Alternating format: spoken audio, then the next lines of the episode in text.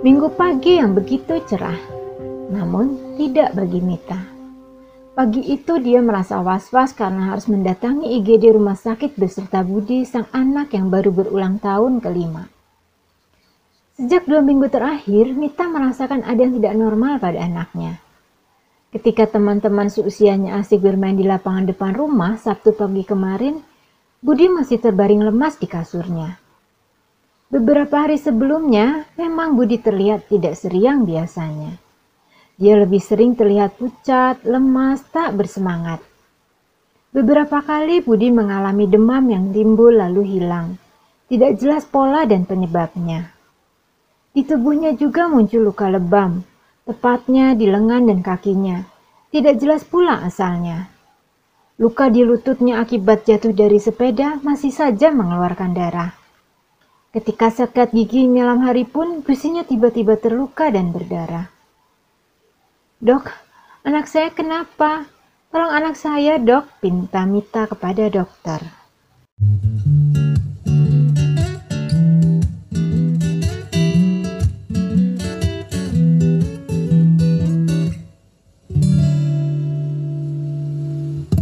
Relatif Perspektif Podcast adalah podcast yang bertujuan menjadi jembatan agar masyarakat luas paham akan isu kesehatan. Visi kami supaya kesehatan tidak lagi eksklusif hanya dibicarakan mereka yang menggeluti profesi sebagai tenaga medis saja. Episode relatif perspektif baru akan terbit setiap hari Minggu. Untuk episode seri detektif patologi akan terbit setiap hari Sabtu. Temukan kami lebih jauh di Instagram dan Twitter @relativepers serta website terbaru kami relatifperspektif.id untuk informasi kesehatan dan update episode terbaru setiap minggunya.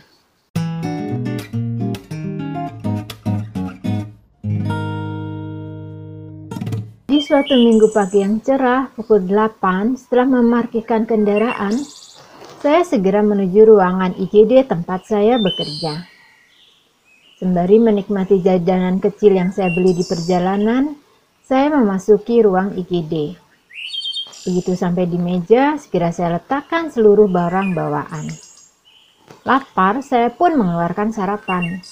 Bubur ayam spesial langganan kali ini menunya. Saat hendak menyantapnya, tiba-tiba di sisi lain ruangan IGD, tepatnya dari arah pintu masuk, saya melihat ada sesuatu yang tidak beres. Tampak seorang perawat sedang mencoba menenangkan seorang ibu yang membawa anaknya.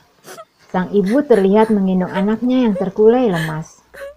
Wah, gak beres nih gumam saya dalam hati.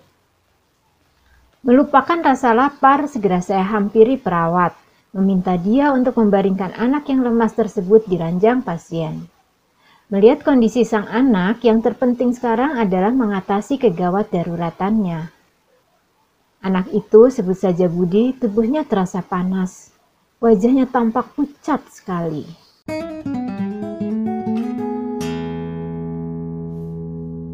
Setelah memasangkan selang infus dan meminta perawat untuk memantau perkembangan kondisi Budi, saya pun segera mendatangi Ibu Budi, sebut saja Mita untuk mencari informasi lebih lanjut. Selamat pagi Bu, perkenalkan saya Dr. Tuti yang akan menangani anak Ibu. Sebelumnya ada apa dengan anak ibu ini ya? Tanya saya. Anak saya badannya panas sekali dok. Ini bukan yang pertama kali. Sebelumnya sering hilang timbul. Jadi saya beri paracetamol saja. Sempat beberapa hari terlihat sehat. Ya saya pikir tidak ada masalah. Tapi belakangan ini dia sering terlihat pucat dan lemas dok. Panasnya pun belum membaik sejak kemarin. Jawab Mita. Demam hilang timbul? Banyak sekali diagnosis banding yang berkaitan dengan gejala demam yang terjadi pada anak, seperti infeksi saluran pernapasan hingga penyakit tipes. Saya perlu menelusuri lebih dalam lagi, supaya semakin terarah dan saya bisa menentukan pemeriksaan yang perlu dilakukan. Beberapa kali dia sering terlihat kesulitan bernapas, dok. Padahal di keluarga kami tidak pernah ada riwayat penyakit asma, sesak napas. Apakah ini mengarah pada infeksi akibat virus pada saluran pernapasan? Jawabannya mungkin saja. Namun saya tetap perlu mencari informasi lebih dalam lagi. Saya perhatikan di lengan dan kaki anak saya ada tanda-tanda lebam yang muncul, dok. Setahu saya dia tidak pernah berkelahi dengan teman mainnya. Lalu gusinya terlihat berdarah ketika sikat gigi semalam. Luka di lututnya karena jatuh dari sepeda dua hari lalu pun hingga kini masih belum kering. Darahnya masih saja keluar meskipun tidak banyak, dok. Saya tertegun. Gejala-gejala yang baru saja Bu Mita sebutkan menunjukkan adanya perdarahan yang terjadi pada Budi. Saya pun berpikir sejenak. Gejala perdarahan yang disertai demam pada anak dan semuanya terjadi begitu cepat? Apakah mungkin ini adalah kasus leukemia akut yang sering ditemui pada anak? Dari hasil pemeriksaan fisik yang dilakukan benar saja, saya menemukan luka lebam di tangan dan kakinya. Wajahnya pucat dan suhu tubuhnya 39 derajat Celcius. Meskipun begitu, tanda vital lainnya seperti hasil pemeriksaan tekanan darah normal. Napasnya pun ternyata masih normal ketika saya periksa. Namun, satu hal yang mengejutkan saya. Di lehernya, saya menemukan benjolan yang menandakan kemungkinan adanya pembengkakan kelenjar getah bening. Saya pun segera melakukan pemeriksaan penunjang yang mengarah pada leukemia, supaya diagnosis yang tepat bisa ditegakkan. Leukemia merupakan kanker darah yang disebabkan oleh peningkatan jumlah sel darah putih di dalam tubuh. Hingga kini belum diketahui secara pasti penyebab utama leukemia bisa terjadi. Namun diyakini faktor-faktor seperti radiasi bahan kimia tertentu, riwayat keluarga leukemia atau riwayat pengobatan kanker dengan kemoterapi dan penyakit genetik tertentu seperti Down syndrome bisa meningkatkan risiko seseorang terserang leukemia. Leukemia diklasifikasikan berdasarkan kecepatan berkembangnya sel-sel abnormal, yakni akut atau cepat dan kronis atau lambat, serta berdasarkan jenis sel yang terlibat, apakah limfoblastik atau mieloid. Ikatan Dokter Anak Indonesia menyebutkan leukemia limfoblastik akut merupakan kasus leukemia yang paling banyak ditemukan pada anak-anak. Pada leukemia limfoblastik akut, sel darah putih yang belum terbentuk matang keluar dari sumsum -sum tulang, tempat produksi sel tersebut dan memasuki darah. Dengan meningkatnya sel darah putih yang abnormal, Jumlah sel penting lain seperti sel darah merah yang membawa oksigen dan trombosit yang menyembuhkan luka menjadi berkurang. Akibatnya, penderita leukemia ini mengalami gejala anemia, mudah lelah, pucat, kesulitan bernapas, dan perdarahan yang sulit sembuh seperti yang dialami Budi. Supaya bisa menegakkan diagnosis yang tepat pada Budi, saya perlu melakukan pemeriksaan penunjang. Pemeriksaan penunjang yang perlu dilakukan adalah pemeriksaan darah pasien dan pemeriksaan sampel sumsum -sum tulang belakang. Pemeriksaan darah dilakukan untuk menentukan kecukupan jumlah sel darah yang penting, yaitu sel darah merah, sel darah putih, dan trombosit. Sementara pemeriksaan sampel sumsum -sum tulang belakang dilakukan untuk melihat karakteristik sel darah, seperti ukuran, bentuk, atau fitur lain yang mungkin menandakan adanya abnormalitas sel.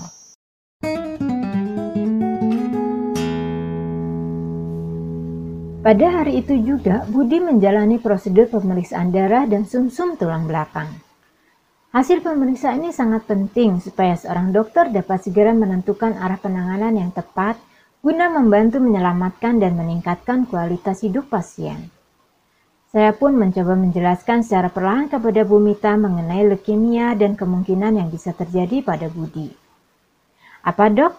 Kanker? Tanya Mita kepada saya karena terkejut mendengar anaknya mungkin terserang kanker. Sebagai orang tua, saya bisa merasakan emosi yang dirasakan Mita mendengar anaknya mungkin terserang penyakit yang tidak biasa. Terpukul, sedih, kebingungan, dan pikiran-pikiran buruk lain yang mungkin muncul pada Mita. Mengingat anaknya baru saja berusia lima tahun. Namun, bagaimanapun juga, kita perlu terlebih dahulu memastikan dugaan saya terkait penyakit yang diidap oleh Budi. Sekarang Ibu Mita istirahat dulu ya. Kami akan bantu sebaik mungkin mencari tahu penyebab gejala-gejala ini dan mencoba mengatasinya, ujar saya kepada Mita. Mencoba menenangkan hatinya yang sangat terpukul. Keesokan harinya, seorang perawat datang ketika saya tengah menyantap sarapan. Sesuai dugaan, perawat ini membawa hasil pemeriksaan darah dan sumsum -sum tulang belakang Budi dari laboratorium rumah sakit. Perlahan, saya membuka dan membaca kata demi kata laporan hasil pemeriksaan laboratorium tersebut. Sempat terlintas di pikiran, saya berharap dugaan saya bahwa Budi mengalami leukemia itu salah. Namun, dengan melihat gejala yang dialami Budi, rasanya kecil kemungkinan dugaan saya salah. Benar saja, hasil pemeriksaan laboratorium menunjukkan Budi mengidap penyakit kanker pada anak, yaitu leukemia. Tertulis di laporan tersebut, sel darah putih Budi melebihi batas normal, sedangkan sel darah merah dan trombositnya berada di bawah batas normal yang seharusnya dalam tubuh. Ditambah lagi, hasil pemeriksaan apusan darah tepi budi menunjukkan dominasi sel limfoblastik yang imatur atau belum matang. Dengan berat hati, saya harus menginfokan temuan ini kepada Ibu Mita. Hancur hati seorang ibu mendengar anaknya benar terserang kanker anak.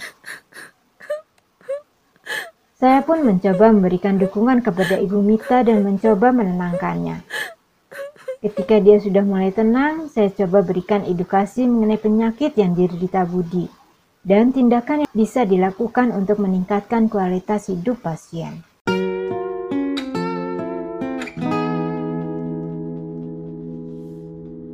Budi akan menjalani pengobatan kankernya dengan menggunakan obat-obatan yang berguna untuk membunuh sel-sel kanker dan mengembalikan keseimbangan kadar sel-sel darah dalam tubuh. Metode pengobatan kanker ini dikenal dengan istilah kemoterapi. Obat-obat ini akan menyasar ke seluruh tubuh melalui aliran darah untuk menyerang sel-sel abnormal yang mungkin sudah menyerang ke berbagai bagian tubuh lain. Saya pun mencoba menjelaskan kepada Bumita pengobatan yang akan dijalani Budi. Bumita, Budi harus menjalani pengobatan kemoterapi melalui selang infus untuk membunuh sel-sel kankernya ya Bu. Pengobatan kemoterapi ini terbagi menjadi tiga tahap, yaitu induksi remisi, konsolidasi, dan pemeliharaan. Kita akan coba bunuh sel-sel kankernya di tahap pertama, yaitu di induksi remisi ini. Biasanya dalam kurun waktu satu bulan, gejala-gejala dan gangguan yang dialami Budi bisa berkurang dan hilang. Kita berharap begitu ya Bu Mita. Lalu tahap selanjutnya adalah konsolidasi, yaitu kita akan berusaha menghabiskan sisa-sisa sel kanker yang masih berada dalam tubuh Budi. Memang, ini biasanya membutuhkan waktu yang lebih lama, bisa memakan waktu beberapa bulan. Kemudian yang terakhir, tahap pemeliharaan. Tahap ini kita perlukan untuk memastikan leukemia Budi tidak muncul lagi. Ibu dan Budi mesti sering memantau kesehatan Budi di rumah sakit ya. Ibu Mita mesti sabar Mungkin saja tahap ini memakan waktu sekitar dua tahun. Ucap saya menerangkan perlahan kepada Ibu Mita. Perlu diketahui, pemberian antibiotik dan obat-obatan tertentu mungkin saja dilakukan bersamaan dengan pengobatan kemoterapi, karena pasien yang sedang menjalani kemoterapi rentan terserang penyakit akibat infeksi oleh jamur atau virus. Transfusi darah juga mungkin diperlukan untuk memastikan kecukupan jumlah sel darah yang sehat dalam tubuh pasien. Ibu Mita pun menyetujui permintaan dokter agar Budi dirawat di rumah sakit guna menjalani kemoterapi. Baik dok, apa pun akan saya lakukan supaya Budi bisa kembali riang dan ceria seperti sedia kala, tegas Ibu Mita. Setelah sebulan menjalani kemoterapi, terlihat keadaan Budi sudah mulai membaik. Lebam di tubuhnya mulai memudar dan tidak lagi muncul yang baru. Jumlah sel darah dalam tubuhnya pun sudah mulai seimbang. Namun bukan berarti Budi sudah sembuh dan bisa meninggalkan rumah sakit. Tahap-tahap kemoterapi lain tetap perlu dilakukan hingga tuntas supaya leukemia tidak lagi menyerang Budi. Bumita dan Budi terus berkomitmen untuk menjalankan pengobatan Budi semaksimal mungkin untuk mengembalikan kesehatan Budi. Dari kasus Budi, kita belajar bahwa deteksi dini kanker pada anak adalah hal penting yang perlu diketahui setiap orang tua. Penanganan yang cepat dan tepat sangat menentukan kualitas hidup dan masa depan si buah hati. Ayo kenali gejala kanker anak sejak dini dan segera berkonsultasi ke rumah sakit jika menemukan gejala-gejala tersebut.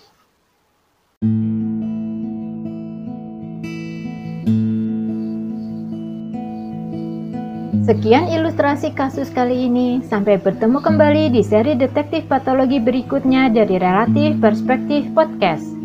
Jangan lupa kalau kalian suka episode podcast ini, follow podcast kami dan share ke teman-teman kalian supaya mereka juga mendapatkan manfaat yang sama. Jangan lupa juga untuk follow Instagram dan Twitter kami at relativepers serta website terbaru kami relatifperspektif.id untuk informasi kesehatan dan update episode terbaru setiap minggunya.